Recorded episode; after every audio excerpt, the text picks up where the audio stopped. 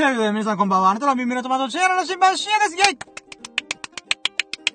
イ !2 回目ってことでね、あの、3日ぶりのラッキーラジではございますが、私、えー、3日分のラッキーをね、ひたすら振り返ってやろうじゃないかと思ってね、あの、3本撮り予定します。なので、さっき1本目終わって、今2本目です。あと3本目いきます。あー、もしよろしければね、あのー、連続でアップすることになると思いますんで、お付き合いいただきます。聞いていただきます。嬉しいです。よろしくお願いします。イェイはい。で、現在の時刻は2022年の6月16日、木曜日の午前4時8分でます。皆さん、こんばんは、おばんどす、グッドミッドナイトということでね、うーん、まあ、4時というのかね、深夜なのか、早朝なのか、わからないということで、逆、黄昏時ということでお送りいたします。よろしくお願いします。イェイイェイイェイイェイイェイイェイイェイで、アーカイブで聞いてくれるそこのあなたはね、もしかしたら、おはようございます。もしかしたら、こんにちは。もしかしたら、こんばんは。なのかもしれませんけど、What's up, my brother, my and sister? ってことで、あ、my, あ、What's up, my brother and sister? ってことでね。うん、調子どうご機嫌ですか？私はご機嫌です。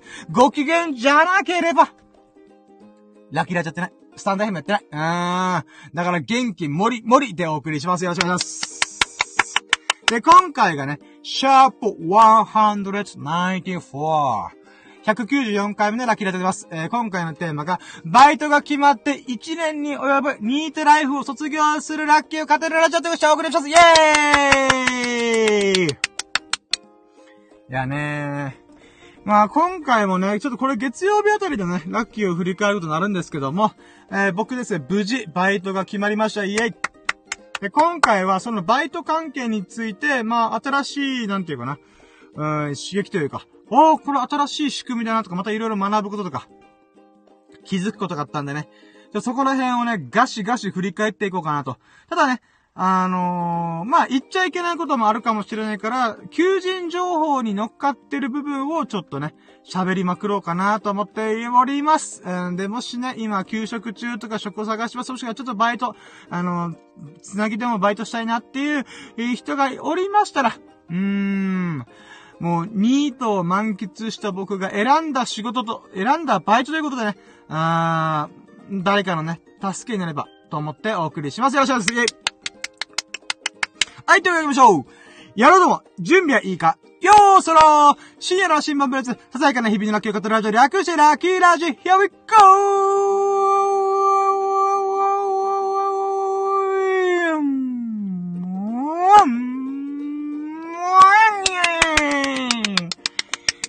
はい、ということでね、あなたの鼓膜に狙いを決めて、え、な、ラジオ、イェイはい、ということでね、あの、ラッキーラジオ始めたいと思います。このラッキーラジオはね、僕、まあ、何度も言いますけど、ささやかな日々のラッキーを語るラジオ略してラッキーラジオしてお送りしております。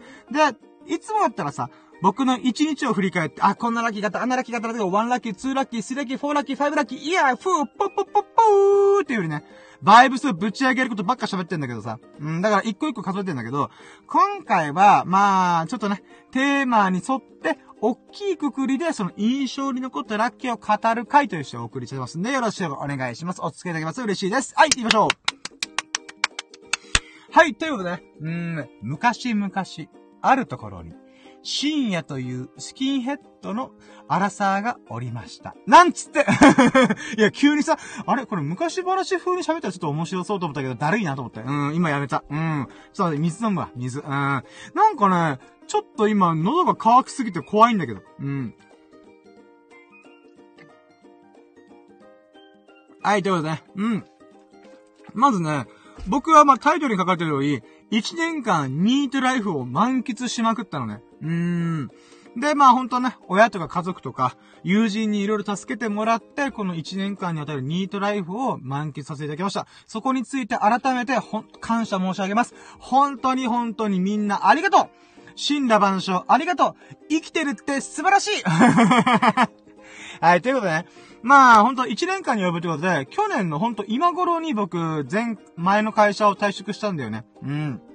ちょっとね、過去の話、え、過去のね、思い出話とかもちょっと紐解くから、もしかしたら今回30分ぐらいで終わらないかもしれないけど、まあ、お付き合いしてもらえて嬉しいです。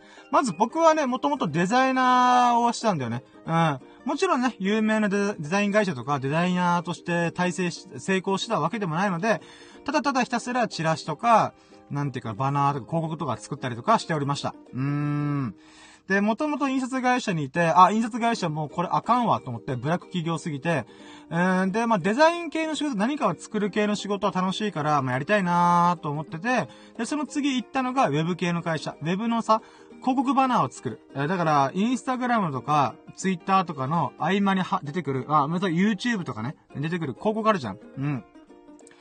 15秒とか、あ、ごめん、今ゲップしたごめん。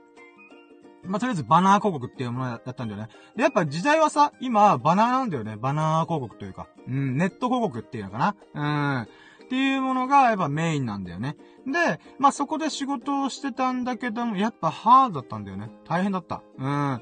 で、ウェブ系の会社を退職した後に、今度ちょっとローカルな職場とかがあったらいいなと思って、またそこと似たような業務内容の、えー、職場で勤めたんだけども、やっぱちょっと違うなと思って。うん、なのでそこもね、半年ぐらいで退職しちゃったんだよね。半年かな ?1 年かな？まあまあいいや。うん。で、まあ、その印刷会社、ウェブ系の会社を2件、5件、3件だね。デザイナー業界で10年ぐらい働いたんだけど、まあその中でね、まあちょっといろんなプライベートとかもね、あの講師ともに、えー、すげえ地獄のような日々を過ごしたわけ。ほんと朝まで仕事して、朝5時まで仕事して、えー、8時に出社するとか、ザラったんだよね。で、土日も仕事したりとか、で、代休手続きしてるけど、代休全然使う余裕ねーとか。だから代休だけで僕30日が溜まってたんだよね。だけど代休だから、あくまで、もうそれは、あのー、代休処理されないんだよね。うーん。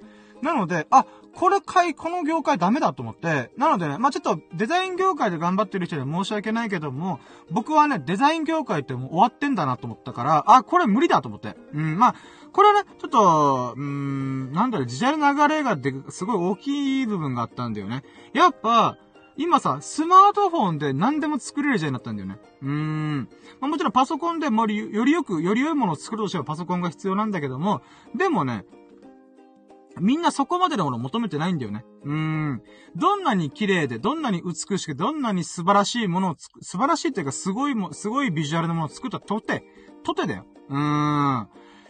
その、まあ、なんだろうな。うーん、人間性にはかなわない部分があるんだろうな。例えば、まあ、だからインフルエンサーだよね。うん、ヒカキンさんとか、その、ゆ、ゆうこさんとか、まあそういう風に、えー、人間としての魅力が高い人の、一意見に比べたら、広告で流れてくるものなんてね、あの、ほんとビビたるもんなんだよね。うーん。これね、ちょっと、これ専門的な話になり始めるちょっとあんまり言わないようにするけども、うーん、なんていうかな。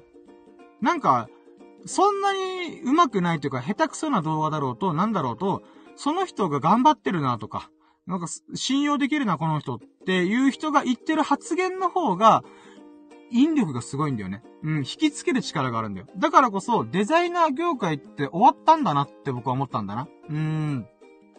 まあ、これ歴史紐解いたらすごい、なんかね、ああ、そりゃそうだよなと思うんだよね。うーん。やっぱ、うん、ネットが登場する、ネット前後の時代で、大きくやっぱ変わるんだわさ。うん、だわさって今言ったけど、うーん、ネットがあるないで、やっぱ大きく変わったんだよね。で、もともと印刷業界にいて、チラシとか雑誌とかパンフレットとかいろいろ作ったけども、結局のところ、じゃあ、チラシ見てるかいって言ったら見てねえんだわな。うん。なんだったら、そのチラシとか、パンフレットとか作ってる俺ですら、僕ですら、チラ、あの、チラシとか見ずに、Google で調べるんだわな。もうこの時点で、勝負は決まってんだわな。うん。で、その次だよ。Google 検索にか、音って変わったのが、ソーシャルネットワークシステム。まあ、SNS だわな。うん、Twitter、Instagram、YouTube。まあ、YouTube は SNS と言っていいかわかんないけど、まあ、そういったものの方がみんな見てるんだよね。うん。ここでとっても大事なのが、僕の中でね、もう痛い思いいっぱいしたから、わか、勉強して思ったのが、人が集まってるところにこそ価値があるんだよね。うーん。だから、ネットというもので、時間と場所を超え、飛び越えて、人々が関心を寄せるもの、ああ、これ面白そうだなっていう風に集まる場所にこそ、お金が流れてくんだよね。うーん。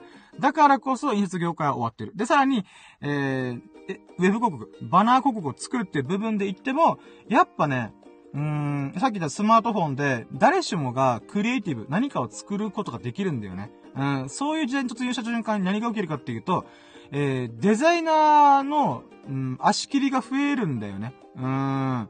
だからぶっちぎりですごい実力を持ってる人が一握りで、その人たちが、なんて、うん、なんとか仕事で食っていけるけども、そのピラミッドの下にいる底辺デザイナーみたいな人たちは、どんどんどんどんハードな仕事をさせられて、ブラック、ブラック企業状態になるんだよね。なんだったらデザイン業界自体がもうブラック業界なんだよね。うん、シンプルに。うん。まあ別にね、デザイナーとかデザイン業界をバカにしちゃうじゃなくて、事実として、そういう風にブラック業界化してるっていう側面があるんだわさ。うん。つうことで、なかなかと話したけど、僕はそれを思って、あ、デザイン業界にいたらダメだと思ったんだよね。うーん。で、デザイン業界にずっといたとしても、結局、えー、自分がすごい素晴らしいクリエイティブ、何か創作物、デザイン、レイアウト、何でもいいから、お客さんの利益につながるような広告を作れましたと言っても、それは会社の実績になるんだわな。うん。だから、なんか、これ、僕としてはさ、デザイン業界の悪しき習慣だなと思うのが、作った人の名前を載せちゃいけないんだよね。もしくは、作った人が、俺これ作ったよって言っちゃいけないっていう謎の、えー、風習があるんだよね。でもこれってさ、俺は、あかんよなって思ってんだ。うーん。なんでかっていうと、SNS の時代に突入して、そういう業態自体がもうすでにナンセンスなんだよね。うん。これ俺が作ったよって言えない、簡単に言えない。うん。っていうものって、えー、それお金払ったから俺らのもんだよねっていう形になってんだよね。うーん。だけどさ、デザイナーとしてもさ、俺はこういう実績があるよって言えないと、うん、まあ就職活動とか他のところで活躍しそう、しようとしても、やっぱぶっちぎりの成果を出さないと難しいんだわな。そういう風に企業の人と、こう、いろいろ話し込むことっていうのが、なんつうのかなうーん、だから、てめえのクリエイティブなんか、あの、そんな稼いでないんだから、そんな偉そうなこと言うね、めんどくさいこと言うね、みたいなっていう風になる風習があるんだわな。うん。なので、それを考えた時に違う。デザイン業界から足を洗って、俺は俺で、個人の信用とか、個人の実績を作らないといけないって思ったんだよ。うん、これ、これ話ちょっと細かいよね。ごめんね。うん、ただちょっとね、ちょっと今回は、こういうテーマで喋るって決めたから、ちょっとね、いろいろ過去を振り返って、そうだよな、俺はそういう風にちょっと思い立った部分があって、取り組んだんだよな、っていうことをちょっと振り返ってます。でね、個人に信用をつける。個人で実績をつけるってどういうことかっていうと、簡単に言うと、YouTube、SNS、何でもいいから何かをとりあえず作って発信する、発信する、発信する。うーん。とりあえず僕が個人で、個人単体で、僕という名前を使って世の中に発信する。うん。これこそが大事だと思ったんだよね。うーん。なので、まあ、それでコツコツコツコツやってたんだよね。で、YouTube 頑張っぞいって言ったけど、YouTube 実力なさすぎて、継続するできなかった。うーん。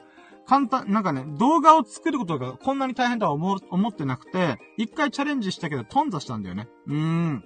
で、その時は顔出しもしてなかったから、ほんと舐めてた。舐め、てたっていうか、自分に必要な能力が全くないことを改めて痛感したんだよね。で、一旦これは頓挫して、今失敗しま、じゃ失敗とは思ってないけど、とりあえずこれは一旦置いとこうと。じゃあ僕に足りないものっていっぱい何があるんだと。うん。まあほんと足りないものだけだった。うん。で、ま、で、それで思ったのが、まず YouTube で必要なって演者力なんだよね。うん。出演する、動画の前で喋るとかいう部分が僕にはまず足りてない。だけどその以前に、まずは何を喋りたいのか、何を伝えたいのかっていうメッセージっていうのかな中身の部分が全く作れないことに学生としたんだよ。もう自分自身がさ、あれ俺この動画何喋りたかったんだっけ？みたいなっていう風にポカーンみたいになっちゃったから、え、違う違う違う違う。これはまずは自分の中で文章力。自分が何を伝えたいかってちゃんと言語化しようと思ったんだよね。うん。で、YouTube の時に、その一回失敗した部分があったんだけど、その失敗した時にさ、ど、どういう動画の作り方してたかっていうと、原稿をバーって書いて、その原稿を読み上げながら、このスライドショーみたいな、うん、っていう動画を作ってたんだよね。顔出ししてなかったから、その時は。うん。なので、その時に作った原稿を、そのままブログにすればいいんじゃんと思ったんだよね、僕は。うん。この自分がどういうことを考えてるよとか、なんかそ、えー、で、どういう順番でこれを伝えようとしてるよとか、そういうものを鍛えようと思ったんだよね。なので、まあ、えー、 note、note、NOTE というノートという、えー、プラットフォーム。んまあ、プラットフォームって言って分かりやすい、分かりづらいか。えー、ブログが簡単に、このみんなにアップできるサービスがあったんだよね。なのでそのノートというものでブログをコツコツコツコツ書いてたんだよね。うん。で、これをね、去年の12月 ?2021 年12月まで本気でやったんだよ。うん。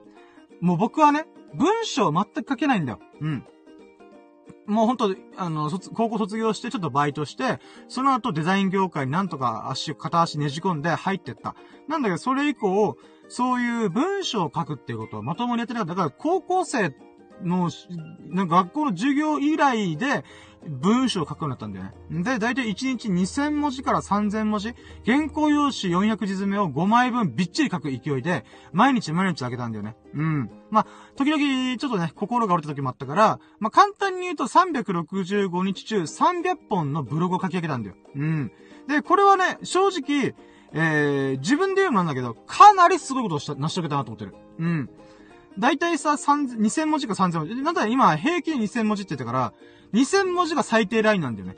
だいたい3000文字とか、つまり原稿用紙7枚から8枚分ぐらいを、ほぼ毎日書いてたんだよね。2、3日に、2日に1本ペース、2日1.5日か1.5日に1本ペースで書いてたんだよね。で、時には、1日で3本記事を書くっていう荒技もしたりとかした。うーん。まあ、ちょっとこれは自慢と、自慢させてくれ。自分の中ではすごい頑張ったなと思う。あの時の俺めちゃくちゃ頑張ってた。本当に頑張ってた。って思うから、まあ自分を褒める意味でもちょっと喋る。うん。で、まあそれに対して同調することはしなくていいからね。あのー、あくまで僕は僕のことをすごいと思ってるから。うん。僕は僕の、僕自身のことをとっても素晴らしい、褒めたたえたいって思ってるから今喋ってる。だけど、あくまでそれは僕の中で。あくまで同様求めないよ。俺ってすごいでしょってクエスチョンで聞かないよ。うん。僕自身が僕自身に対して、ああ、俺ってすげえと思ってる。うん。んで、その300本かけたタイミングで、全然反応なかったんだよね。うん。あ、ごめん、さっき話戻すけど、デザイナー業界から足を洗って、個人に実績をつけなきゃいけないんだと思ったので、まあ、とりあえずね、YouTube ダメだった。SNS もそんな上手くない。んじゃあどうしようどうしようって考えた時に、とりあえずブログに行き着いたんだよね。で、ブログを頑張りましたと。頑張ったはいいんだけど、全然反応なかったの。うん。まあ、そりゃそうだよね。時代はさ、あのー、なんで、みんないろんなコンテンツがあるからさ、ながら聞き、ながら見しながら何かできる動画の方が需要があるんだよね。うーん。なので、ブログっていうのは、情報をサクッと見れるけど、やっぱどうしても5分ぐらい読み解く時間が必要なんだよね。そうなってくると、めちゃくちゃ文章が上手い人じゃないと、そのブログをタッチすることできないんだよね。うん。だからやっぱ YouTube とか動画の方が強いんだわな。うん。で、そんなさ、なんかクラブハウスとか音声アプリが来てるんじゃねえかっていう話が来て、だからもうクラブハウスは今じゃあんまり聞かないけど、やっぱその当時はね、みんながクラブハウスのアカウント持ってるみたいな。うん。とか、そんな話をしたりとか、なんかそういうパスをするとかどうこうとか、まあいろいろあったんだけども、まあその中でね、あの、 Voicyとか、 stand.fmとか、 Radiotalkとか、いろんな音声アプリがボンボコボンボコボンボコ立ち上がったんだよね。うん。で、その中で僕は、うん、ラジオやりたいなと思って。ノートというプラットフォームでも音声ファイルをパンとアップして、なんかラジオみたいなのできたんだけど、な、どうせなら、まあどうせならっていうかね、うーん、ここでちょっと思ったのが、ラジオが好きな人とブログが好きな人って、やっぱ全然違うんだなと思ったんだよね。うーん。ノートでブログを、あ、あ、ラジオアップしても、やっぱそれ聞く人ってそんないねえよなーと思ったので、 stand.fm っていう音声配信アプリを見つけて、あ、これいいじゃん気軽にできるから楽そうと思って、まあそれを選んだわけだ。うん。なので、スタンド FM とノートの二つをこう、いろいろ作業し合うっていうことをし始めたんだよね。んで、それ以外に、まあ、それで本腰入れて始めるのは、えー、去年の12月ぐらいから、前に、ほぼ毎日、ラキラジというものを、つらつらつらつら喋るっていうことを始めたんだよね。で、それを始めて半年だったのが今現在なわけなんだけど、まあ、それで言うならばね、うーん、なん、な、これ何が言いたいかっていうとさ、この1年間を振り返ってるだけなんだけど、な、ノートでブログを書きまくって、あ、ブログに俺才能ねえんだなと思って、うん、1年間続けたけど、うんともすんともね、と思って、じゃあ今度スタンド FM で面白い曲、ひたすら自分の日々のラッキーを語るだけのラジオっていうのやってみよう。それぐらいこれだったら俺前に喋れるわと思って。で、やってみたら、ありがたいことに、いい服チャンネルさんとか、南道しさんとか、えー、和弘さんとか、んごこさんとか、えー、うなじさんとか、えー、ちーやんさんとか、あそういういろんな人がさ、僕のことを応援するよっていう風にね、言ってくれたんだよね。これとっても嬉しかった。そうで、反応があったんだよね。うん。僕300本ブログを毎日毎日書いたけども、その1年間として300本書いた記事よりも、毎日毎日わけのわかんないことを喋りまくってるラジオの方が、反応があったんだよね。それがとっても嬉しかったから、あ、やっぱり俺喋ることが好きなんだ。そして喋ることの方がみんなの反応がいいと思ったんだ。うん。なので、そうか、じゃあラジオ頑張ろうと思ったんだ。うん。で、 stand.fm に乗り換えて、で、ノートでちょこちょこやってたけど、まあ、とりあえずね、あの、ブログを書こう。ブログからラジオに切り替えようと思ったんだよね。うん。で、ブログ、あ、待って。あ、事務用タンポポさんのやったおはようございますおはようって来たやったイェイイェイイェイイェイグッドモーニングありがとうございますよろしい嬉しいありがとうございます。ちょっとね、あの、つらつらつらだと、私の1年間を振り返る謎の企画になっております。えー、バイト、バイトが決まって、1年間のニートライフを卒業するラッキー語るラジオっていうことでね、このて、そういうことをテーマにお送りしております。うん、1年間私、ニートでした。まあ、ちょこちょこラキラジオ言ってますけども、改めてね、あの、1年間、ニート、大満喫しました。私、人生130年と思ってるんで。うん。今僕31歳なので、まあ、おっさんですけど、荒さですけども、まあ、あと99年生きるつもりの俺からしたら、1年間ニートライフを過ごすことなんて、誤差だ誤差の範疇だと思って。うん。で、それでもね、あの、ただ単にね、遊、遊び、まあ遊んではいたけど、なんていうかな、あの、ダラダラしてたわけじゃない。いいなダラダラした1年ではないので、改めてね、自分自身よく頑張ったなっていう自家自賛タイムでございます。一年間俺頑張ったなっていう あの、私、あの、自己肯定感高すぎることで、投資からちょっと釘刺されて、あの、自分を褒めるよ大概にせよって言われたんで、うーん。いや、でもね、褒めちゃうんだよ。なんでだったら私自分が大好きだから。もう、来世生まれ変わったとしても、俺に生まれたい。そう思ってたし、これが This is me. うーん。ちょっと水飲みます。うん。あ、待って、あれだ、あの、クラッカーの絵文字くれてます。ありがとうございます、サンポポさん、やったーポポポポー嬉しいね。ありがとうございます。うーん、ちょっと水飲みます。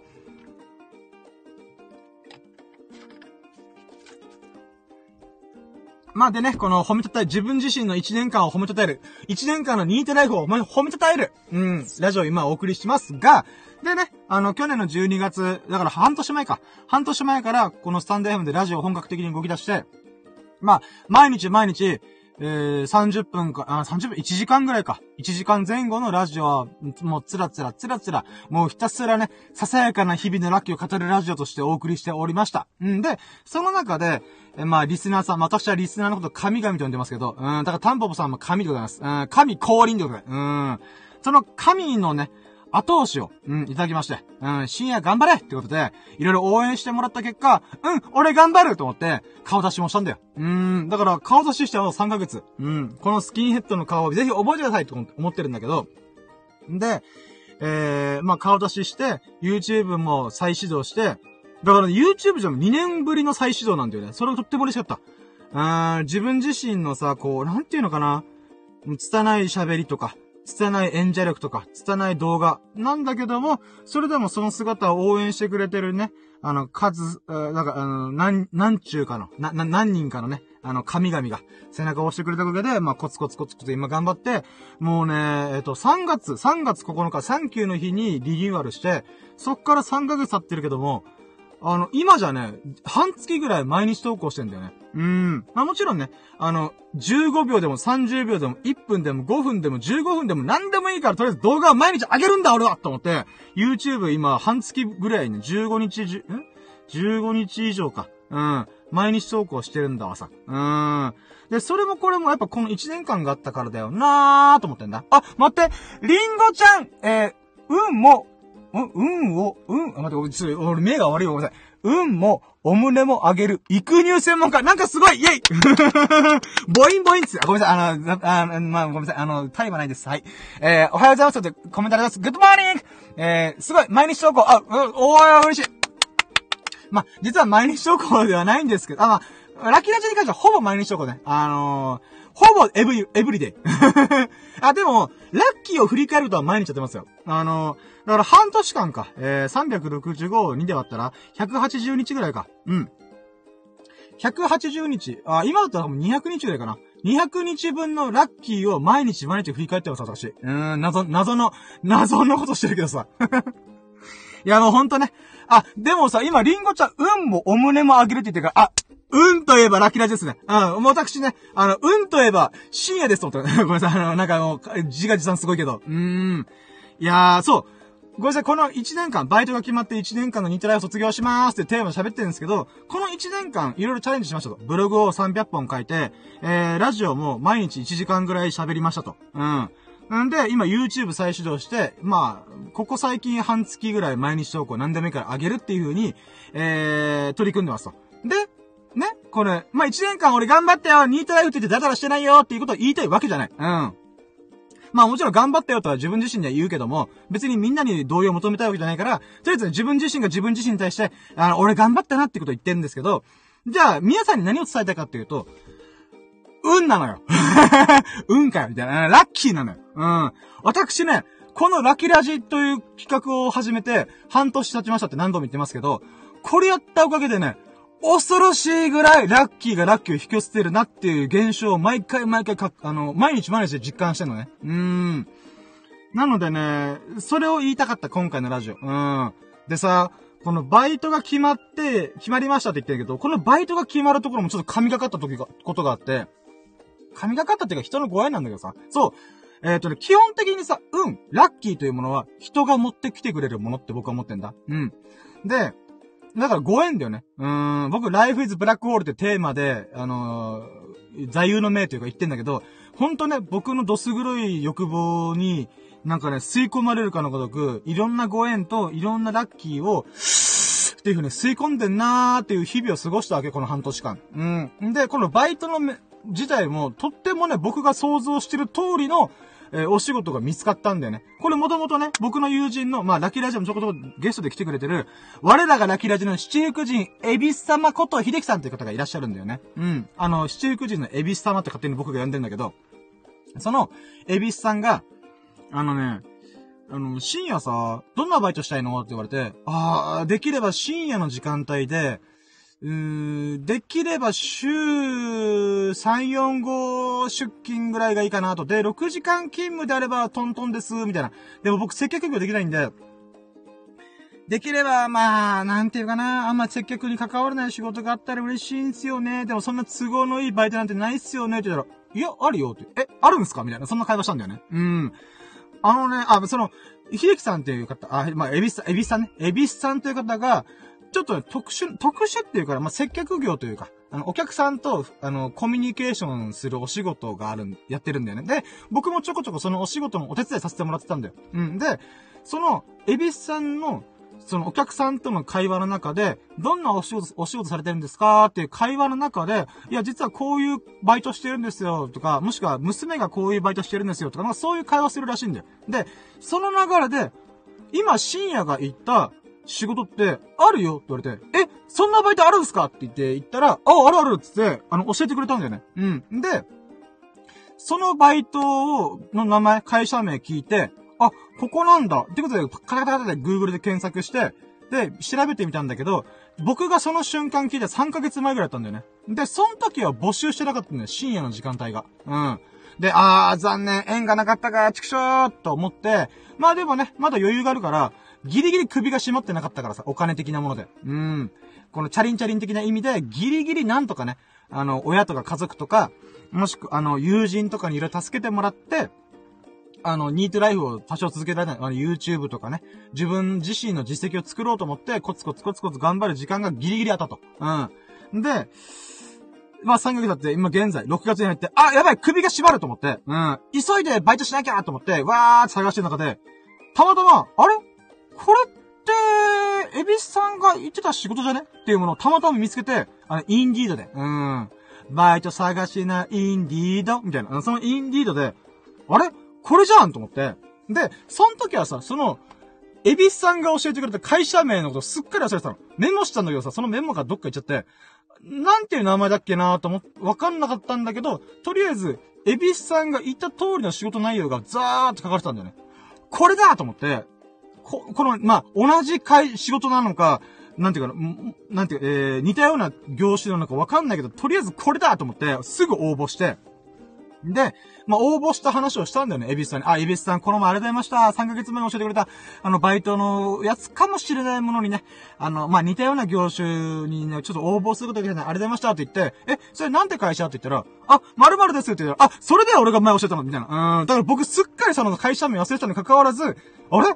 これ、エビスさんが教えてくれた仕事、業務内と全く一緒じゃんっていうラッキーがあったの。うん。だからね、これ何が言いたいかっていうと、やっぱね、ラッキーはね、人が持ってきてくれるんだよ。人が、コウノトリのごとく、スンって持ってきてくれるんだよ。うーん。はい、深夜これドーンみたいな感じで、パスしてくれるんだよね。うーん、ありがたいねーと思って。うん。で、えー、その会社の、あ、ごめんね。ちょっと話が脱線、脱線を重ねてはおりますが、あの、このバイトもね、とっても面白いなと思ったんだ。うん。ちょっとね、えー、業務内容はね、ちょっと、まあ、うん、まあ、け、結論からね、結論から言うと、えー、無事、そこでバイトが決まって、えー、来週から勤務、研修がスタートします。イェイではあるんだけども、あのね、僕の中でね、あ、この会社新しいな、仕組みが素晴らしいと思ったことがあったんだよね。うん。で、これは求人情報に書かれてることだからもう喋っちゃうけど、どんな業務内容かっていうと、棚卸しなんだよね。棚卸しって言って、なえー、棚卸しって正確には、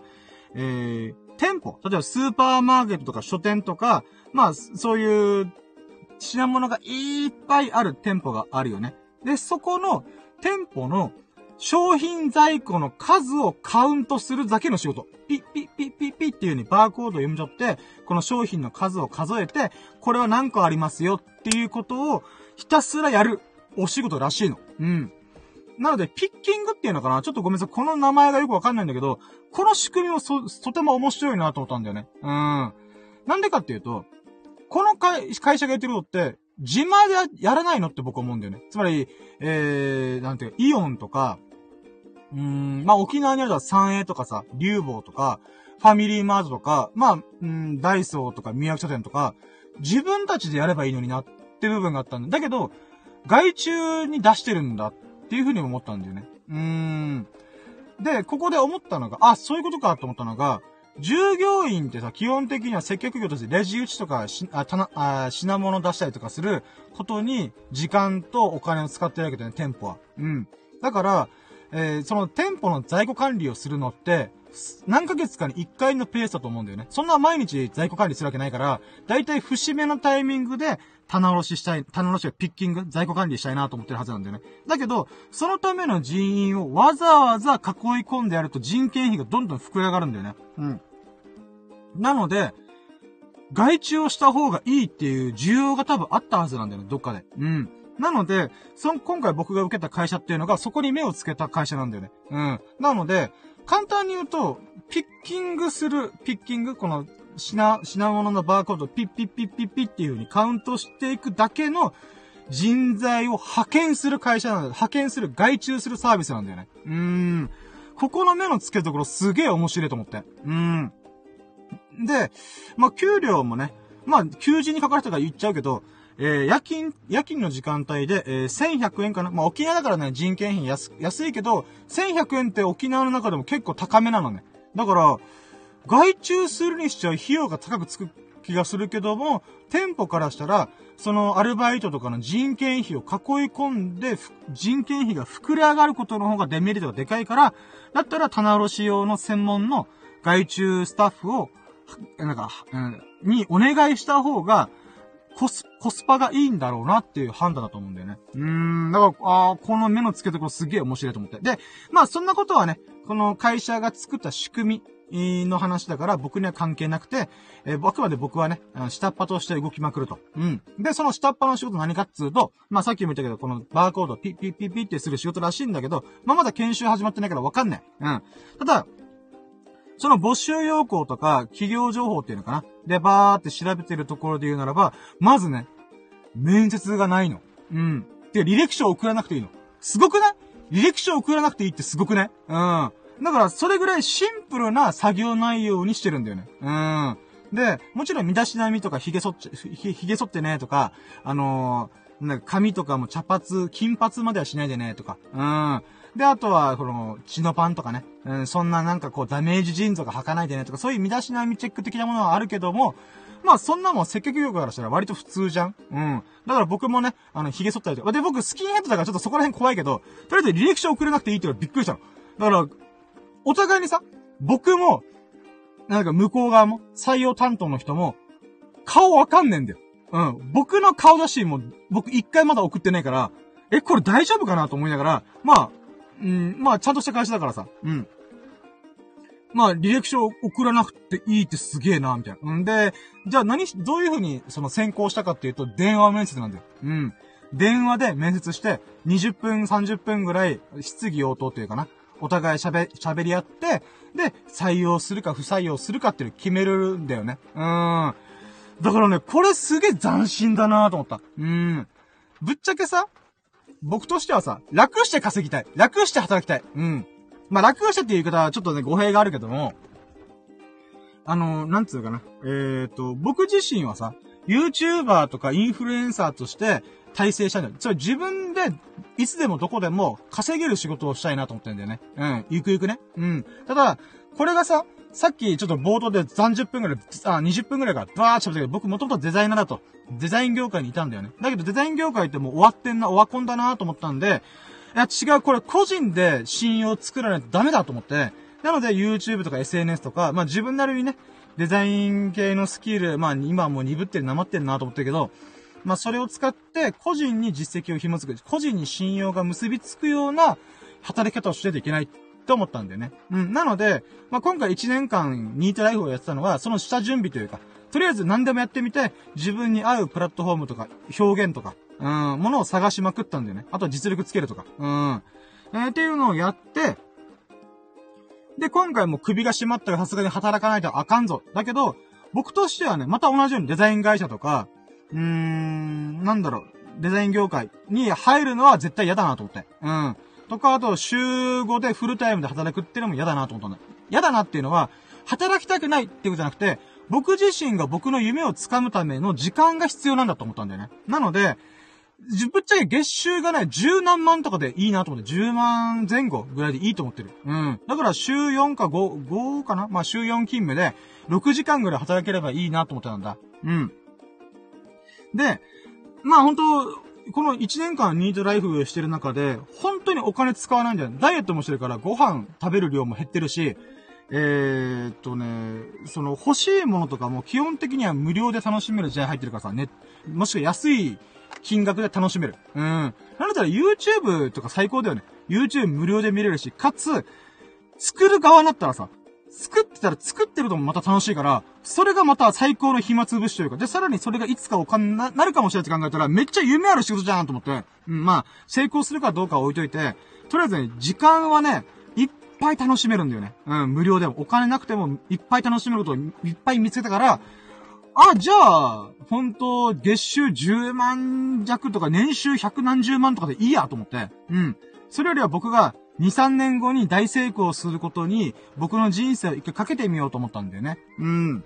で、まあ、そん、まあ、ごめん、同じような話ばっかして申し訳ないけども、とりあえず今回僕が望んでる仕事を見つけたと。うん。で、えー、待って、ちょっと、ちょっと待って、今もう口がパサパサ。ちょっと待って、水飲む。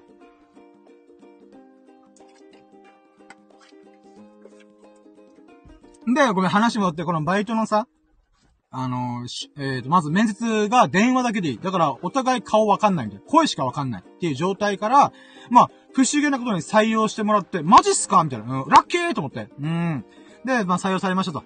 で、その採用通知も早かった。月曜日に電話面接して、翌日に結果発表来て、早っみたいな。うん。で、今日、あの、詳細の連絡来て、まあ、社保、えー、社会保険とかね、その諸々手続きあるんで、えー、ちょっとこのメールの、えー、スマート HR っていう、なんていうか、この、細かい総務情報っていうのが、総務がやるような情報を打ち込んでくださいねっていう、えー、連絡が来て、OK! ってことで、で、あと研修日が来週にありますってことで、じゃあ来週から、えー、出勤というか、研修よろしくお願いしますってことで終わって、なのでね、えー、こっから、えー、木、金、土、日、この4日間で私のニートライフが終わりますイェイ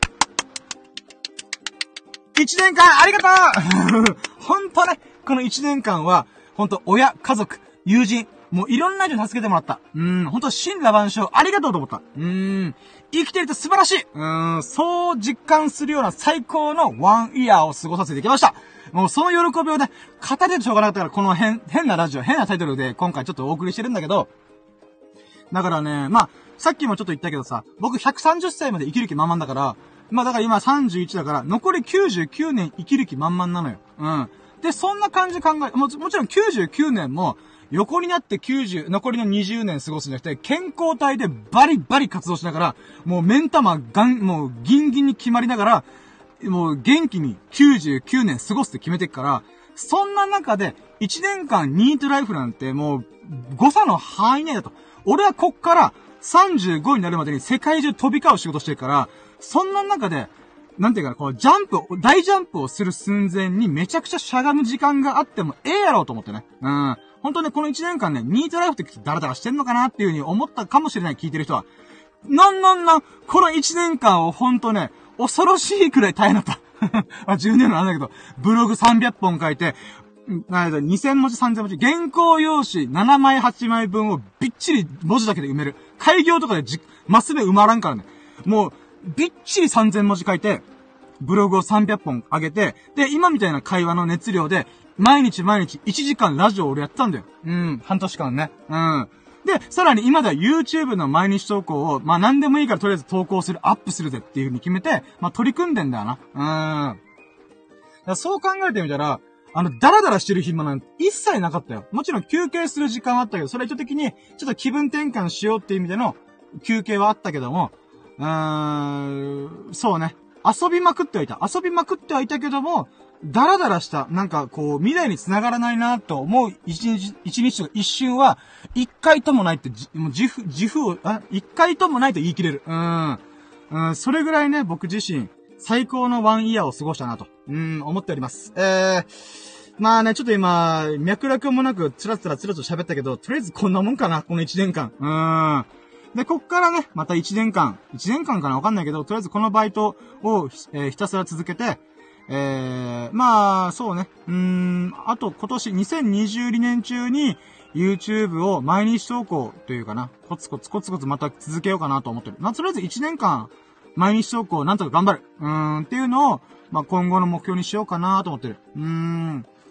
あー、ちょっと待って、今なんか、もういいや、今42分喋ってるから、1時間以内に終わらすつもりで、もうちょい喋るわ。ごめんなさい。今聞いてる人大変申し訳ないけど、あの、こっから僕、YouTube めっちゃ大変だよーっていう、あの、うん、なんだろう。うーん、私の、えー、頑張った自慢をこれから喋ります。イェ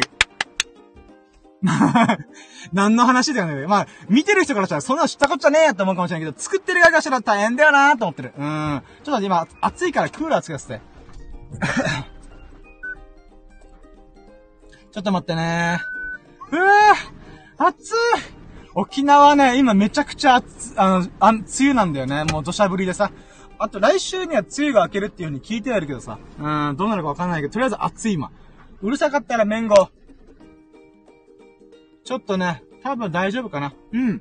でさ、まあ、さっきはブログ頑張ったよ、ラジオ頑張ってるよ、で、今 YouTube 再始動したよ、頑張ってるよってことしてっけど、あのさ、うーん、なんか、僕さっき、まあ中盤ぐらいにさ、2年前に1回 YouTube チャレンジしたんだよ。で、だけど、あ、これ俺には、なんか、うん、足りないものが多すぎると思って、飛んだしたんだよね。まあ、人はこれを失敗する、失敗したじゃんっていう風に言う人いるけど、僕からしたらこれ失敗じゃないんだよね。うん。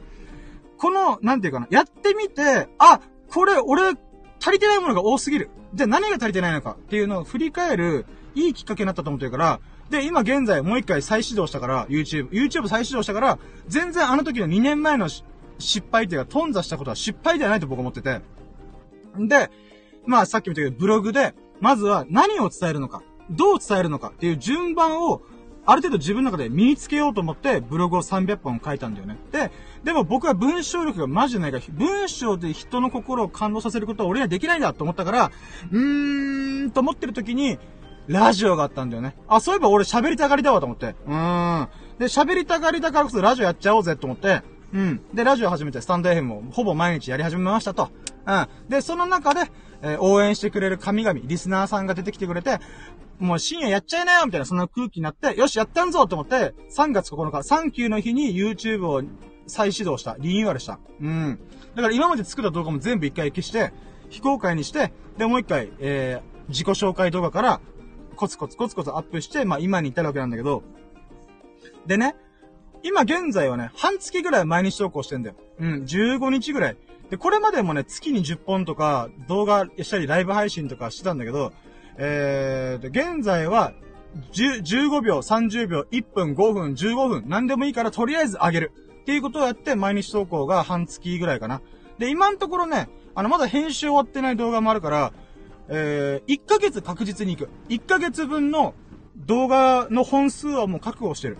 なので、もうとりあえず1ヶ月ぐらい毎日投稿できっかなーってぐらいまで行ったの。だけどさ、あの、な、なんだったら YouTuber さん、例えばヒカルさん、ヒカキさん、ヒカキンさん、中田敦彦さん、コムトトさん、うん、もとか、あ、ヘキトラチャンネルさんとか、まあ、いろんな YouTuber さんいるわけじゃん。うん、エミリンさんとかね、テンチムさんとか、うん、あれ平成フラミンゴさんとかね、うん、そういうあまたある YouTuber の人たちってほんと10分15分とかもっと長い動画とかを平気で毎日投稿してるから、マジでそのレベルは凄すぎるんだけども、僕がね、今、とりあえず、秒数の短いクソみたいな動画でも、とりあえず上げるんだと思って、毎日投稿する、現状に至るまでの、このね、な、なんか、この成長具合、かい、なんか、レベルアップのこの、なんか流れがさ、マジで時間かかったの。うーん。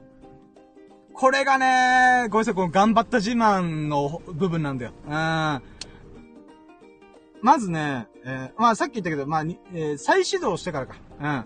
再、2年前に失敗したのは、まあとりあえず、う伝えたいものとか、伝える力文章力とか構成力の部分で力がな、実力なさすぎるからブログやりましょうと。で、演者力。自分が何を喋るとか感情を込めて喋る。全力、全身全霊、全力、全軍全身、精神精、精一杯喋るってことが身についてなかったから、それを補ったのがスタンド FM であり、音声配信アプリであり、このラキラジなんだよね。うん。僕が今全力で感情を込めて喋れてるのは、半年間、ほぼ毎日全力で喋ったからなんだよね。だからさ、今半年前のラジオ聞くとか、もしくはスタンド FM やり始めてばっかの時聞くと、絶望するよ。今僕オープニングこんな感じよ。プーフー皆さんこんばんは、あなたの目の外で深夜の新聞シエですみたいな。うん。まあ今ちょっとね、はしょったけど、あのー、なんていうか、この声の張りっつうのかなあのー、演者力っていうのうーが、身についてなかったんだよね。その、半年前、半年前っていうか、スタンド FM 始めた1年前ぐらいかなうん。の、ど、ラジオとか、もしくは過去の YouTube 動画とか見たら、全然声張ってねえでやんのと思って。うん。もっと元気出せよ腹、腹張れよみたいな。うん、声張れよは、腹からち声出せよみたいな。うん。っていう風に、思うことも多々あったんだよね。まあ、それも成長したと思ってる。あ、待って、コメント来てる。りんごちゃんさんから、えー、確かに出力大事ね。出力。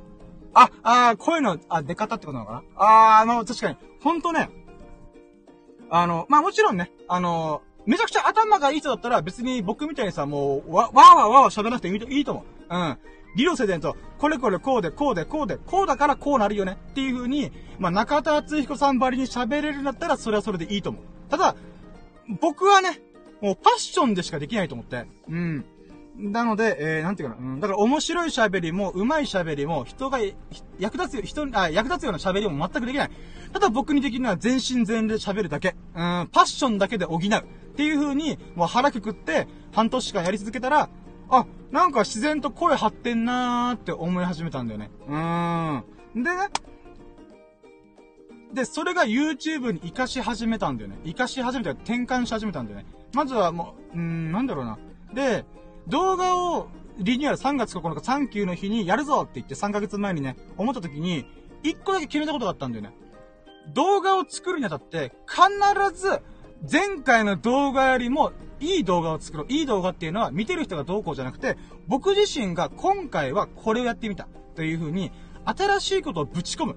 っていう動画の作り方をしたんだよね。うーん。なので、自己紹介動画40分くらい、も今考えれば、アホみたいに長いなと思ったけど、で、そっから、動画編集1本目やるじゃん。自己紹介やりました、ボーンってぶち込んで、で、2本目、2本目何しよっかなと思った時に、このラキラジの話をしようと。ラキラジとは何ぞやっていうものを、YouTube でやってみっかと思って、またそれで喋る動画したんだよね。うん。で、その時に、確かね、編集の量を増やしたんだよね。えっ、と、編集の量っていうのは、確かね、自己紹介動画は50分ぐらい喋って40分ぐらいにした気がする。で、ラキラジの動画を確かね、1時間ぐらいかな、喋って、20分まで減らしたんだよね。確か。確かね。これ20分か30分だったかな。うん。つまり、自分としてはこの部分って、なんか、なんていうかな、話の流れ上、なんか面白いかなと思って、急に思いついたこと喋ってるとかあるんだけど、話の数字が脱線しまくってたから、そこをバツンバツンバツン、もう、ぼた私としてはね、面白いだろうと思って喋ってたから、自分自身でさ、あ、後になって冷静な自分がさ、これつまんないなっていう風にさ、冷酷なジャッジするんだよ。うん。だからさ、なんか、心穏やかじゃないよ。うん。自分で1時間喋ってさ、あー、俺面白い喋りしたと思って、編集するじゃん。編集するときに1時間聞き直して、いや、つまんねーと思ったけど、バツンバツンバツンバツンってカットしてるの。あー、これもさ、またちょっと面白かったんだよね。うん。ちょっときつかったけど面白かった。うん。何が面白かったかっていうと、自分自身の喋りの荒さ？うん。ここ下手くそだなーって、つまり客観できてるんだよね。なんかさ、僕の中で、この2本目の動画作るときで思ったのが、演者として出演する側、自分でカメラ向けて喋りまくるとか何かしたら、こう、何てか、えー、表現する。うん。今日はこれありますとか、ということで〇〇しますとか、そういう、えー、演者側で考えるならば、えっ、ー、とね、主観が大事だなと思った。主観というのは自分が面白いと思ってるとか、うん、これ、今思いついたから喋っちゃう。本筋からずれちゃうけど、喋り、喋りたい。これをなんか伝えたいって思ったパッションっていうのが、フィーリングっていうのかな。感性の部分で、突っ走らないといけないと思った。うん。で、まあ、さっき言ったように1時間ぐらいダラダラダラダラつまんねえ喋りしたなと思ったんだけど、編集してパソコンの前に向かってる瞬間の自分は、客観的な視点で見るんだよね。うん。なので、YouTuber の人って本当恐ろしいな、すごいなと思うの、ここだなって改めて思った。2本目の動画の時に思った。それは、出演する側からしたら全力で、えっ、ー、と、な、うん、感、感性っていうのはフィーリング？自分がこれ面白いだろうとか、人がこ、あ、人がっていうか、自分がどう思ってるかっていうので突っ走る。なんだけど、編集する立場の時は、うーん、ね、ほんと、えー、まあ、冷静な目で見るっていうのは客観的な。もちろんね、あの、多少の、べくえー、っと、あって、今、英語、英語、あ、言葉が出てない、待って。多少のバイアス、偏りがある。やっぱ自分が出演して喋ってっから、これ切るの惜しいなーって思う時あるけど、でもそこは冷酷にバツンって切る。うん。だからさ、テレビマンの人たち、あの芸人さんとかバラエティ番組の、まあ、ディレクターとかプロデューサーとかが、えー、この役割分担してるとそういうことなんだよなーと思う。うん。出演する側、演者、演者側は、全力で今この瞬間の瞬間瞬間生きる。だけど、客観的に見る編集側の人は、なんていうかな。うん、そんなこと関係なくバツンバツンカットする。うん。っていうのがあるから、やっぱここはね、分けた方が絶対いいんだよなと思って、自然とあの、スタッフの体制になったんだろうなと勝手に思ってる。うん。んで、まあこれが2本目の時に学んだことなんで、あー、そっかー、みたいな。で、その後ぐらいから、えー、確かね、毎日動画、毎日動画じゃないとりあえず動画を作ることがね、もうこの時点でさ、うーん、俺何の動画作ればいいんだろうって急に思ったんだよね。なんか喋りに関しては、なんだろうね。なんか、うーん、なんか僕さ、こう、今急にこのテーマだから喋ってるけどさ、なんていうのかな、うーん、ワンテーマで喋ることできないんだよね。なんかワンテーマで喋ったら脱線に脱線を重ねてこっちの方が面白いじゃんとか思って、なんか、ほんと脈絡のない話になっちゃうから、あ、これあかんなーと思っちゃったんだよね。僕これ伝わるかな？ラジオだったらとりあえず脱線に脱線を重ねてもいいかなと僕思ってるから、あの、当初話す予定な方が今この話してるけどさ、うん。YouTube だそれが許されないな。許されないっていうか、やってもいいんだけど、あの、見てる側困るよなって思ったんだよね。で、その時にどうしよっかなでもななんかそういう喋りたいモードとかなんか動画作るもんじゃねえんだよなうーん、でも、とりあえず俺は、この3月のうちに5本は動画アップしたいなと思ったんだよね。んで、そこで思ったのが、あライブ配信すればいいんだと思って。うん、今僕、スタンド FM でさ、ライブ配信でラジオやってるけどさ、うん。そんな感じで、YouTube でライブ配信やりゃいいじゃんと思って。うん。とりあえず動画のかさ増し、かさ増しって言ったら変だけど、とりあえずもうこんなね、あのー、わけのわかんないやつの YouTube 見てるやつおらんやろうと思って、うん。んで、えー、ライブ配信やってみようと思って。うん。で、ライブ配信もまた勉強になったんだよね。うん。何が勉強になったかっていうと、まず、YouTube のライブ配信って、簡単にできないんだよ。簡単にできないってちょっと語弊がある部分あるんだけども、まず、えっ、ー、とね、うん、まあ、あ、ま、待ってよ。まずは、みんながやってる SNS って言ったら5大巨頭あるじゃん。まず Facebook。まあ、Facebook ちょっとおじさんアプリだったかもしれんけど、まあ、Facebook。で、その次、え Facebook 参加の Instagram。で、その次に、えー、TikTok。えー、で、その次に、まあ、Twitter あるけど、Twitter ライブ配信ちょっと違うか。まあ、いいや。ライブ配信するという、あ、まあ、じゃあ、Twitter 入れよう。で、YouTube。えー、この大体5大 SNS というかな。メディアっていうのかな。うん。っていうものあると。で、さっき言った TikTok、あ、違う違う。まず、ツイッターはライブ配信的なサービスはあんまり取り組んでないよねーってなって、んで、じゃあ TikTok。TikTok のライブ配信っていうのは、TikTok の運営側に認められた人しかライブ配信できないんだよね。で、これは調べてみたら、あ、そうなんだあー、ちくしょーと思って、まあこれは、頓挫しましたと。うん。で、残るは Facebook、あ、違う、Facebook、えー、YouTube、Instagram、この3つじゃん。で、Facebook は僕的には、うーん、リアルの友達だけに繋がってる SNS だからちょっと違うなと思って、じゃあ残りますのはインスタグラムと YouTube ですわと。で、インスタグラムで一回ライブ配信したんだけど、ライブ配信がアーカイブで残ってほしいなと思って、アーカイブで残らないんだよね、インスタグラムって。あ、30日限定で残るんだけど、うーん、まあ、後々消されるんだったらちょっともったいないなと思って、インスタグラムはじゃなしですと。ないなと思って。うん。で、残ったのが YouTube ですと。で、YouTube ライブ配信って基本的にはチャンネル登録が50名以下とか、もしくは100人か1000人以下はライブ配信できないって一緒になってんだよね。うん。ただここに穴があって、えー、スマホだとその設定なんだよね。あの、チャンネル登録がある程度言ってる人じゃないとライブ配信できませんよって釘刺されるの。使えないの。なんだけど、パソコン側からだったらいけるんだよ。うん。なぜか知らないけど、ブラウザで、YouTube 立ち上げて、そのブラウザから、えー、このライブ配信の映像の、なんていうか、ソフトと繋げれば、誰でも、チャンネル登録誰もいない時でも、えー、ライブ配信ができるっていう仕組みらしいの。うん。で、この OBS っていうライブ配信ソフト。なんかね、ゲーム実況とゲーム配信してる人が、とか、まあもしくはライブ配信やってる人が、えー、9割ぐらいがこのソフト使ってるっていう有名な OBS っていうソフトがあるんだよね。まあ無料で使えるんだけど、で、これをね、僕、e 服チャンネルさんっていう、このリスナーさん神々、あ、このラキラジの神々から教えてもらったんだよ。うん。で、あ、OBS ってあるんだ、いいなと思って。で、OBS を使ってパソコンにつなげて、パパソコンつなげて、えっ、ー、と、YouTube とつなげて、パソコンでライブ配信やるっていう、うーチャレンジをしてみたんだよ。うん。で、これもまた面白かったよ。うん。でね、3月は結局動画まともに上げれなくて、4月は、ちょっとライブ配信でいいから頑張ってみようと思って、えー、9本か。9本上げたんだよ、ライブ配信。ライブ配信だけど9本ってマジ意味わからんチャンネルだなと思ったけど、まあ、とりあえず、あのー、もう、泥まみれになりながら、俺は実力上げるんだ底上げするんだと思って、その勢いだけで、わーってやったんだよ。うん。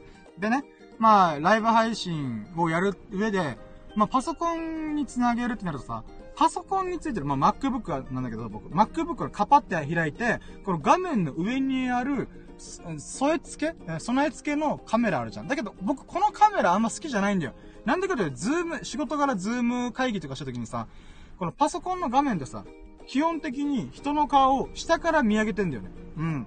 だから、なんかね、圧迫感あるっていうか、目線が合ってない感じが嫌だなと思ったんだ。うん。なので、これどうにかしたいなーと思って、あと思ったのが、 EpocCam っていうのがあるんだよ。うん。まあ他にもあるんだけど、簡単に言うと iPhone のアプリなんだけど、iPhone をウェブカメラか ?iPhone のカメラあるじゃんそれをアプリ立ち上げてると、そのカメラを使って映像を受信して、パソコンに送り届けてくれるっていうアプリがあったんだよ。で、確かに有料版で1000円だったかな？無料版でも使えたけど、うん。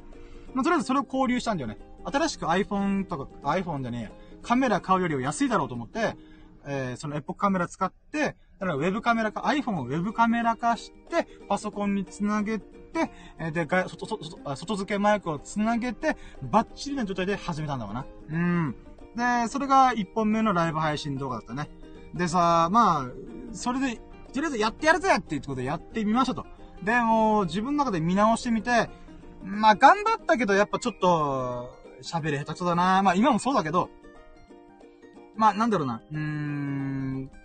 このさ、名前も、名前も知られてない、もうほんとね、何こいつっていうようなやつのライブ配信が、えー、1時間半とかあったとしても、1時間喋ったんだけど、えー、喋ったとしても聞くやつ誰やねんみたいな。まあ、幸いにもさ、スタンド FM の神々がさ、あのー、あ、何深夜 YouTube でライブ配信してんのちょっと遊びに行くわ、つって、あの、見に来てくれた人がいっぱいいたんだよね。なので、それはすごいありがた、ありがたかった。で、ありがたかったがゆえに、なんかね、せっかく見に来てる人たちにこのクオリティで俺見せてたんだなっていう、なんかね、うん、改善点がいっぱい見えたんだわな。うん。なので、ライブ配信を1本やった後に、また2本目、3本目、4本目行くごとに、コツコツコツコツバージョンアップしてたんだよ。うん。さっきも言ったけど、さっき言ったけどさ、僕動画上げるときに必ず何かしら新しいことをやるっていう風に決めてるから、それは見る側が関には関係なくて、僕の中で今回はこの動画新しく実験してみたとか、こういうやり方やってみたとか、うん。まあ、気づくか気づかないか置いといて、自分自身が、あ、俺はこれを取り組んだんだな、成長したなっていう風に思える、えー、なんていうかな、うん、自己満足だよね。うん。っていう人で取り組もうと思って。で、2本目3本目あたりから、確かね、あってよ。2本目ぐらいから確かね、リングライト照明焚いたんだよ。うん。リングライト買ってきて、えー、まあ、この丸い輪っかあるじゃん。なんか女の子がさ、ライブ配信の中で、みんなよろしくみたいな、その目をキラキラさせながらやるようなリングライトを買ってきて、とりあえず照明大事だと思って、照明買いま、1個買いましたと。で、2本目の時に確か使ったんだよ。で、その時に、えー、リングライト自分自身メイクした。初めてメイクした。うん。もちろんね、あの、化粧水とか乳液とか使ってたんだけどさ、あの、ちょっといろいろ縁があって、その YouTube 再始動する前くらいから、えー、男性だけど化粧水とか乳液とか使って、まずスキンケアやってみようと思ったんだよね。うん。ゆくゆくは女装の、女装したいなと思って。うん。あと YouTube で顔出してる時にメイクするだろうなと思ってたから、まあ、その下準備としてスキンケアしたんだけど、まあ、ライブ配信するってなったから、あ、よし、メイクしようと思って。うん。なので、えー、化粧水乳液つけて、その後に、BB クリームだったかな。あまあ、ファンデーションみたいな、ファンデーションクリームみたいなのを塗りたくって、とりあえず、ね、少しでも、この見てくれる人が、なんか、なんだろうな、こいつなんやねん、汚いな、汚らしいな、みたいな、って思ってくれない、思、思わないような、なんていうかな、うーん、自分なりにやったんだわな。うんで、3本目ぐらいに、たぶん、えー、3本目か4本目ぐらいかな。その時に、照明がなんか嫌だなと思ったんだ。うん。お、ごめんね、これほんと頑張った自慢だからさ、あの、マジでこれ聞いててな、なんやねんと思うかもしれないけど、あのね、えー、でもこれ僕の中でさ、趣味なんだな。楽しいなと思って。やっぱ学ぶこと、気づくことがいっぱいあるからさ、頑張れば頑張るほど。だから、ああ、これもあるな、あれもあるな、わーってやるのが楽しくて、で、その次や、取り組んだことが、照明を勉強しようと思った。うん。照明勉強するってどういうことかっていうと、あのー、リングライトの使い方ってさ、みんなライブ配信してる女性とかがいるじゃんこの目をキラキラさせて、このリングライトの丸い輪っかがあるから、目の奥に輪っかができて、すごい beautiful みたいなこと言ってっけど、僕ね、実はあんまりそれ美しいと思ったことないんだよ。うん。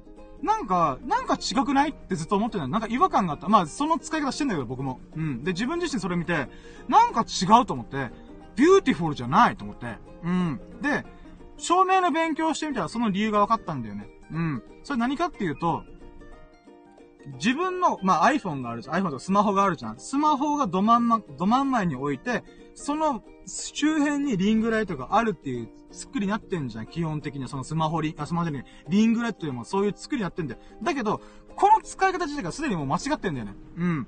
どう間違ってるかっていうと、ど真ん前からライトピッカーってやると、顔の音とか全部吹っ飛ぶんだよ。うん。だから、えー、っと、その照明の勉強した時に思ったのが、僕が女性、そのリングライト使ってる、その女性のライバーさんとか YouTuber さんとか見てて違和感があったのは、あの、のっぺらぼうに見えてたんだよね。うん。顔の音とかなさすぎて、だからそれを美しいと今の人で捉えるかわかんないけど、僕からしたら、なんか、ごめん、言葉選ばないで言うと、妖怪見てる感じなんだよ。うん。のっぺらぼうって妖怪いるじゃん。そんな感じで、人間とは思えないんだよ。それ親しみ感が僕の中で生まれなかったんだよね。だから、なんか怖いなっていう感覚ちょっとあったんだよ。なので、その、照明の勉強してみたら、ど真ん前からライト当ててるから、から目の奥に、キンキラキンに光る輪っかがあることはとってもいいことだけど、顔の音とか全部吹っ飛ばされるから、あの、なんていうのかな。いや、まあ、顔のちょっと吹っ飛んだ方が、美しく見える女の子もいると思うから、それはいいんだけども、例えばさ、本当に美しい人さ、目、目と鼻が彫りが深くて、鼻が高いとか、あの、顔が美しい形の人っていうのは、ま、えっ、ー、と、自分の目の前にライトを置いちゃいけないんだよ。うん。なぜなら、その鼻が高いとか、えー、この、まあ、目鼻がしっかりしてるっていう良さを全部吹っ飛ばしてしまうから、だから照明の勉強をした時に、これがベーシックな照明だよっていうのがあったんだよね。それが三等照明。三つの明かりの照明と書いて、三等照明って言うんだけど、これ何かっていうと、えっ、ー、と、うん、そのさっき言った、ど真ん前にライトを置くっていうのは、に、えー、日常生活の中では、不自然な状況なのね。これどういうことか太陽があるじゃん。太陽とか蛍光灯あるじゃん。あれって基本的に上から降り注いでくる光なんだよね。上から降り注いで、降り注いでくれる光だからこそ、鼻の影が下にできてとか、目の彫りが深い人は、目のこの彫りに合わせて、こう影が下に落ちてくるっていう、見、見え方ができてるんだよね。だから、それ以外の照明をすると、なんで、うん、不自然な感じなんだよ。もう、もちろんプロの人は意図的にあえてそれをやる場合もある。例えば、雑誌の撮影とかでさ、フラッシュを、強いフラッシュをパシャーっと撮って、強い光がこの、なんていうか、この、パラロイド写真みたいに、できるやつもあえてやってる場合もあるんだけど、そうじゃない場合っていうのは、かなり歪な、えー、映像というか写真になっちゃうっていうこと書かれてて、確かになーと思ったんだよ。で、この三等照明何かっていうと、この部屋の中、スタジオの中で、その太陽と同じ状況を作り出すっていう照明の方法なんだよね。うん。なので、えー、3等車3つの明かりを、まず、えー、右左どっちでもいいんだけど、じゃあ右に置こうか。あ、まあ、まあ、じゃあ右にメインの太陽になるような強い明かりをボンとまず置くんだよね。うん。で、それが、えー、自分の対、自分に対して右斜め45度の前の方に置くじゃん。置いた後に、で、高さをなるべく高く上げて、上から上、できるならば上45度の角度で光を当てた方がいいらしいんだよ。で、まずこれを1個目、一等照明としてドンと置くじゃん。うん。で、これがキーライトって言われるらしいんだ。で、それをファーって当てると、まずそれだけだと何が起きるかっていうと、影が強すぎるんだよ。だから右から光が差し込んで、だから鼻とか、この頬とかに、左側にめっちゃ黒い影が強くつくんだよね。うん。まあ、それがさ、かっこいい場合もあるんだけど、い、あその太陽の光を証言するためには、やっぱ、一個だけの照明だと、あんまりにも不自然なんだろうな。なので、その次、右斜め45度に置いたら、次、左斜め45度に置くんだよ。あ光を。で、さっきの光よりもちょっと弱いライトを置くんだわな。うん。40、左斜め45度、え高さ45度。うん。で、置きますと。そうした時何が起きるかっていうと、まずこれで、右左にえ45度ずつにライト置いてんじゃん。で、右から強い光が来て、左側頬に黒い影ができると。その黒い影を打ち消す弱い光を当てることによって、輪郭がすごいはっきりするんだよ。立体感がすげえつくんだよ。うん。で、最後に、その、左後ろ左斜め後ろにライトを置くんだよ。うん、これが三等照明の完成なんだけど、それすると何が起きるかっていうと、まず前の側から、この光が3、3ってこう斜めから入ってきてんじゃん。そしたら、後ろ斜めから、ピーンって光が入るじゃん。そしたら何が起きるかっていうと、この、輪郭うん。顎骨のあたりのところに光が差し込んで、ここにね、えっ、ー、と、より強い光が、この縁取りしてくれるんだよ。うん。わかるかなこれ。ごめんね、これラジオでこれ何喋ってんだと思うけど、右斜め45度の強い光に当てられた黒い影、右、左側について黒い影を打ち消すために左にライトを置いてる。だけども、それって、その黒い影を弱める、弱めるための光だから、ちょっとぼや、ぼやけてんだわな。なので、右、あ、左、ごめん、左、斜め後ろから差し込んだ光によって、顎のラインがシュンって見えるんだよ。うん。わかるかな？で、そうすると何が起きるかって言うと、より立体感ができる。うん。だから、ごめんね、これ結論から言えばよかったね。ごめんね。うん。三等照明をする前としない前、あ、え、ビフォーアフターで僕、写真撮ったんだよ。写真撮って見比べてみて。そしたらね、マジで立体感が違う。うん。なので、えっ、ー、と、リングライトをど真ん前にドーンと置いたやつと、三等照明をやったやつを見比べたら、あのあ、ま、えー、見比べたら、えー、立体感が全然違うし、あとは、なんていうかな、画面自体も奥行き、奥行きが出た。うん。あのね、僕のライブ配信のやつ見てもらったらわかるんだけど、僕、部屋の中でやってるからさ、えーっとね、このリングライト1個だけの、ど真ん前にドンと置いたものって、えーっと、カメラ、僕、背景、僕の机、作業机の距離感が、なんていうかな、遠近感がなくて、一枚の絵のように感じるんだよね。うん。だから、奥行きがないんだよね。なんだけど、この三等照明した瞬間に、僕自身は、あまあ、カメラ、僕、えー、背景っていうのが、くっきり分かれた感が、感じがあったんだよね。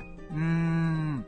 なので、あ、これやってよかったよなと思って。で、さらにメイクもしてるから、あららららら、これすごいなんか映えてんじゃんと思って。うーん。だからさ、この芸人さん、芸人さん、芸能人の方がさ、えー、このおしろいとかつけんじゃん。あれも結局、照明なんだよね。照明の光がパーンと当たった時に、反射することによって、なんていうか、うーん、より綺麗に見えるっていうのかな。まあ、肌が綺麗に見えることに越したことはないんだけど、その肌がどうこうよりもより重要なのは、えー、光光を表、光を表現する上にあたって照明とかメイクっていうのはとっても大事な要素。なんでかっていうと、カメラの性能って、あカメラの良し悪しってさ、光を、光をどれだけ取り込むかなんだよね。うーん。なので、えー、うんまあ、僕 iPhone で撮影してんだけど、このね、iPhone って夜のさ、今の僕のやつは古いから、夜の撮影全くできないんだよ。だからこの時間帯真っ暗なものっていうのは全く撮れない。うん。それはやっぱり光が足りないんだよ。で、iPhone の、iPhone X なんだけど、iPhone X のカメラの、この光を取り込む力では、その綺麗に撮れないんだよな。今 iPhone 13とかだったら多分できるんだけども、僕の iPhone X ではそれができないと。ならば iPhone を買い替えるか、もしくはちゃんとしたカメラを買うか。まあ高くつくよね。なので逆に、え光の量を増やす。うん、照明を増やすとか、僕の顔に当たる光を増やすためにメイクをするとか。うん。そうすることによって、その、まあ、iPhone を買い替える必要がない状況に持ってくっていうのかな。うん。つうことを、まあ、吸ったもんだしながら、このライブ配信の、なんていうかな、うーん、まあ、3、4本目ぐらいかな、に取り組んでました。うん。やべえ、もう1時間11分喋ってんじゃん。やば。もうごめんね。もう、濃厚な日々を過ごしちゃったもんで。うん。んで、えー、ライブ配信の途中ぐらいでまた大問題が起きて、それは、えーと、ストリームがね、つまり Wi-Fi 環境が悪すぎて、なかなかね、あの、うまくこう、ライブ配信ができてなかったってことが発覚して、やばっと思って、で、それの吸ったもんだをしたりとかしたんだよね。その吸ったもんだの解決方法は、えー、フル HD と HG の違い。えーとね、1080×720 と 1920×1080 ピクセルっていう、画角、画角っていうか解像度、画素数の話なんだけど、うん。シンプルにさ、えでかい解像度、画素数のものほど、まあ、不具合が起きやすいんだよね。うん。あの、通信する容量がべらぼうに多すぎるから、このフル HD、1920×1080 っていうものは、まあ、通信容量がめちゃくちゃかかるんだよね。なので、この打開策として1個段階下げたんだよ。それは 1080×720 っていう比率に直したら、無事うまくいって、1時間半とか2時間喋っても、あの、途切れることなく配信することができたんだよね。でもそれもさ、やっぱやってみなきゃわかんなかったなと思ったから、まあその吸ったもんだをね、もう、しこたまやりました。うん。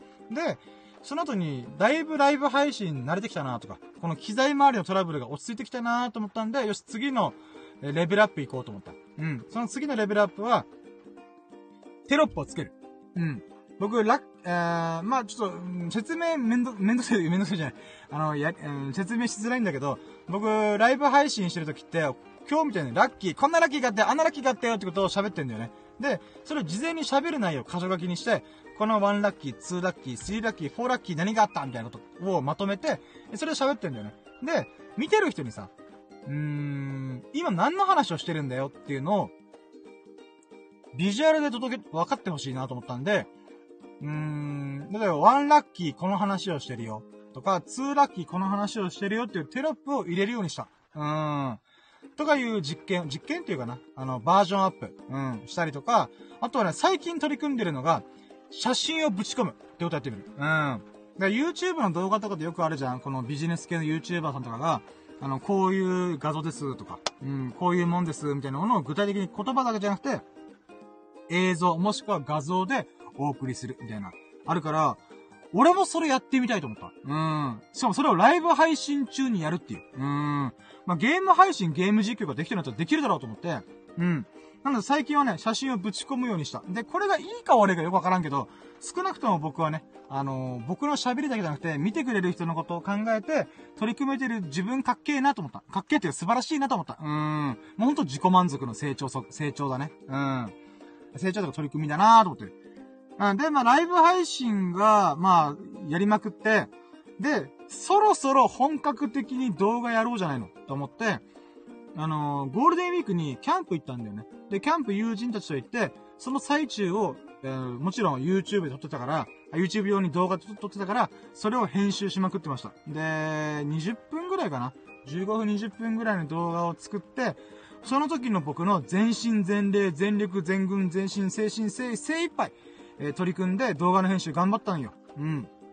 で、もちろんテロップ、テロップっていうか、あの、字幕は全部つけれなかったけど、あ今この話してるよとか、このシーン、このチャプターはこういう話してるよっていうテロップをつけたりとか、えー、カットとか、えーとね、なんだっけ、ピクチャーインピクチャーとか、まあ、とりあえずね、あの、僕ができるすべ、な、うん、できること全部ぶち込んだ動画をキャンプ動画としてあげたんだよね。で、その時に思ったのが、今まで僕は編集楽しくねえなー、しんどいなーと思ってたけども、編集にちゃんと向き合ってみたら、あら、面白いじゃないのと思ったの。うーん。なんかね、うーん、まあ、一本目の喋りだけの動画、あ、一本目、二本目の喋りだけの動画よりも、うーん、なんかね、見てて楽しいなーと思って変化がいっぱいある。うん。やっぱ喋り動画ってさ、喋るのがめちゃくちゃ上手い人じゃないと、ほんと中田敦彦さんばりに喋りが上手くないと、聞くに耐えない部分があるんだよな。それは自分自身が自分の動画を見ても、まあ、自分が喋ってるから、ああ、こいつ面白いなと思うけども、やっぱね、それが見てくれる人、初めて僕という存在に出会った人からしたら、何このスキンヘッドって思う部分あるだろうなと思うから、それを編集の力でカバーする、カバーすることできるかもっ手応えを感じたのがキャンプ動画作った時なんだよね。うん。だからそれはいろんな映像、うん、だから喋ってど真ん中で、画角のど真ん中でわーって喋るだけじゃなくて、えー、それ海の、海を背景にやってたりとか、このバーベキューコンロを映しながら食べてる動画とかね。うん、いろんなシーンがあると、なんかね、自然と見ちゃうなと思って。うーん。なのでそこら辺から、あの、外で撮るのっていいな、と思い始めたんよ。うーん。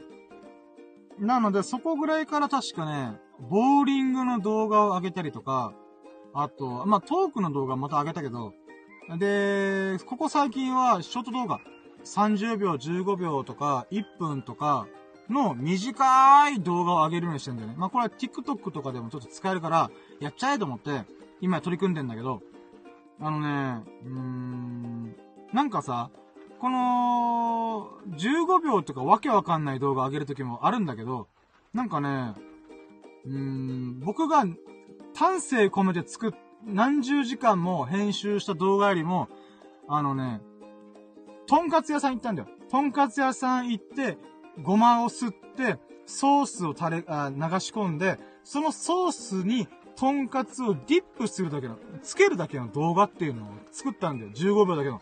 まあ、とりあえず、毎日投稿したいから、あげとくかと思ってあげたんだよ。そしたらなんとそれが1000回再生と超えたの。俺びっくりした。俺キャンプ動画頑張ったけど80再生ぐらいで、そのわけのわかんない15秒のトンカツをディップするだけの動画が、まさか1000回再生いくんかいと思って、うーん。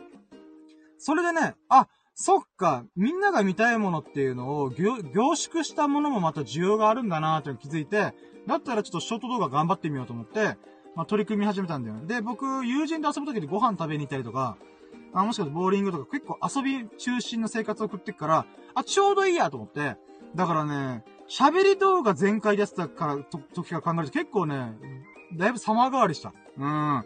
で、どんどんリアクションでかくなってる。うん。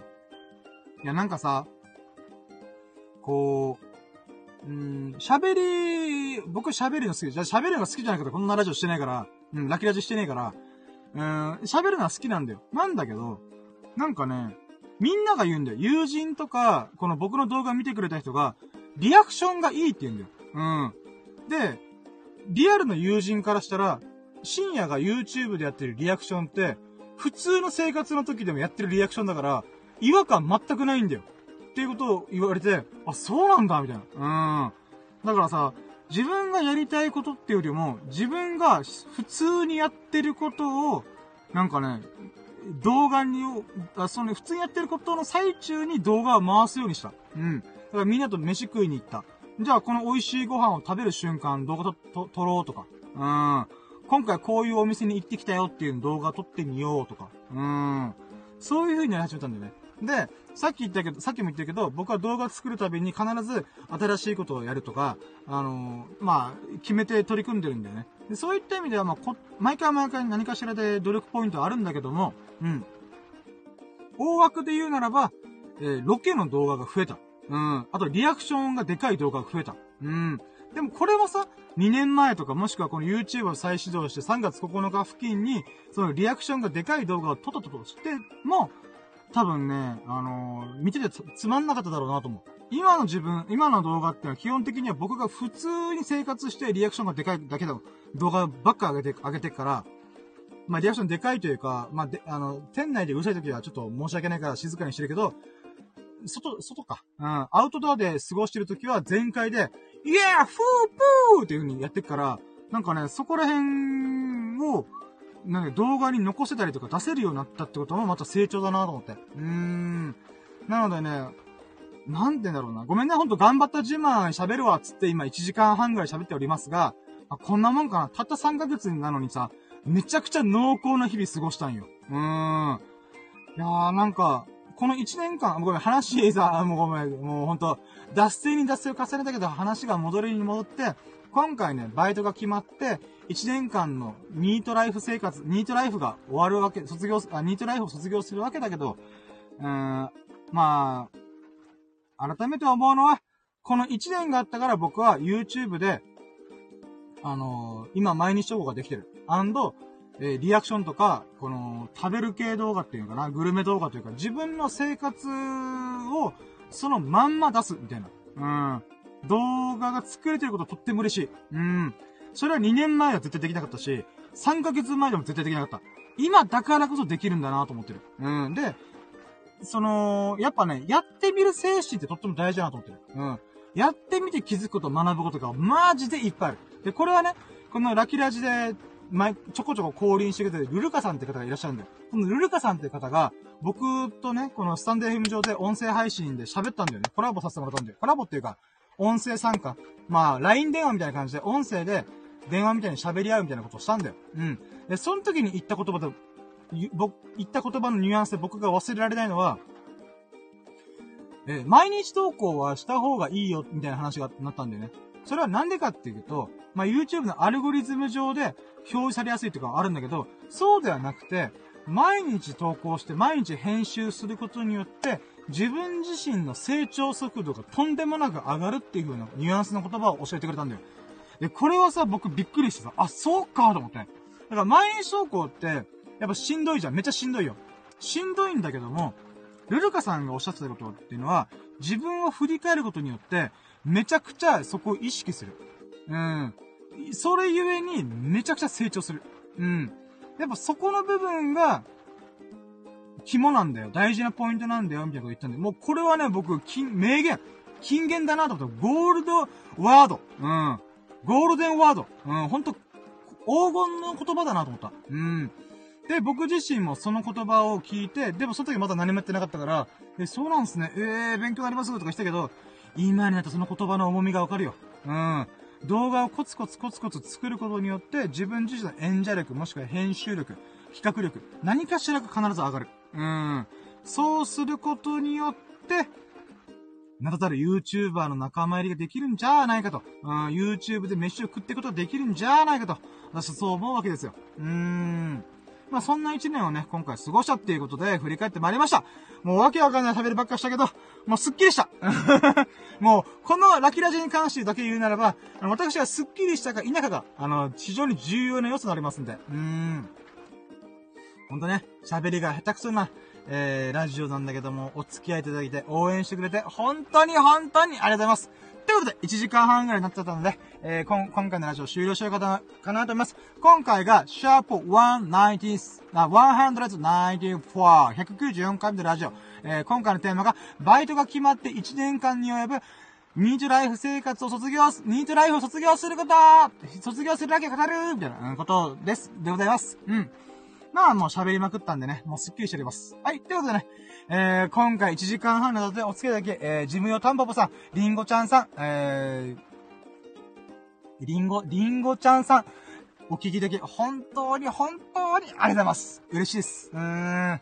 少しでもね、僕に興味を持ってくれて、コメントを残してくれた、それがとっても嬉しい。ありがとうございます。ありがとうございます。そしてね、アーカイブで聞いてくれたそこのあなた、あなたも聞いてくれた本当にありがとう嬉しい優しいうん。なのでね、まあこのラキラジが面白いな、いいなと思ってくれましたら、ハートマーク、コメント、フォローを何卒どうかよろしく、よろしくお願いします。そして僕は何度も何度も言ってますが、YouTube もコツコツコツコツ頑張っております。なのでね、ぜひプロフィール欄から僕の YouTube をね、見てほしい。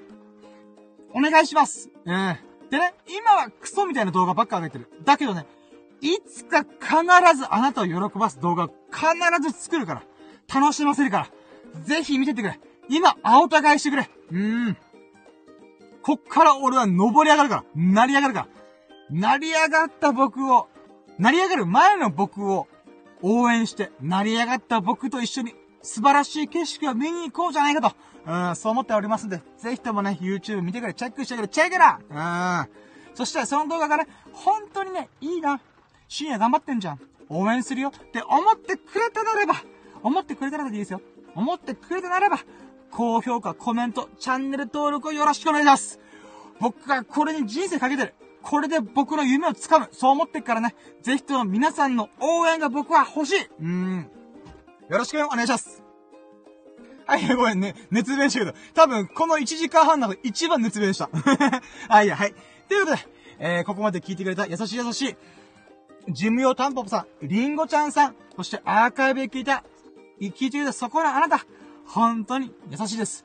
皆さんの、皆様の神々の祝福によって私は、このラキラジオ、YouTube を頑張れております。本当にありがとう。で、そんな優しいあなたが、優しい優しいあなたが、ほがらかな日々と、幸多き日々を過ごすことを心の底から祈っております。Thank you for listening. Have a nice day! Yeah! ありがとうございましたありがとうございましたありがとうございましたはい。ということで、今回がシャープ194、194回目のラキーライトでございます。今回のテーマ、バイトが決まって1年間に及ぶニートライフが、ニートライフを卒業することってことでお送りしました。うん。もう喋ったちなみに、あと3本目収録するか迷ってるけど、いっちゃうかこの調子で。いくぜえいということでね、えー、今回のラキーラジオ終了しようと思います。ここまでお付き合い、お付き合いいただき、本当に本当にありがとうございましたそれでは、終了します。今回のお相、今回のというか、今回のお相手も、深夜の審判こと、深夜でございました。よろしくお願いします。よろしくお願いします。バイチャーバイバイ終了ありがとうございました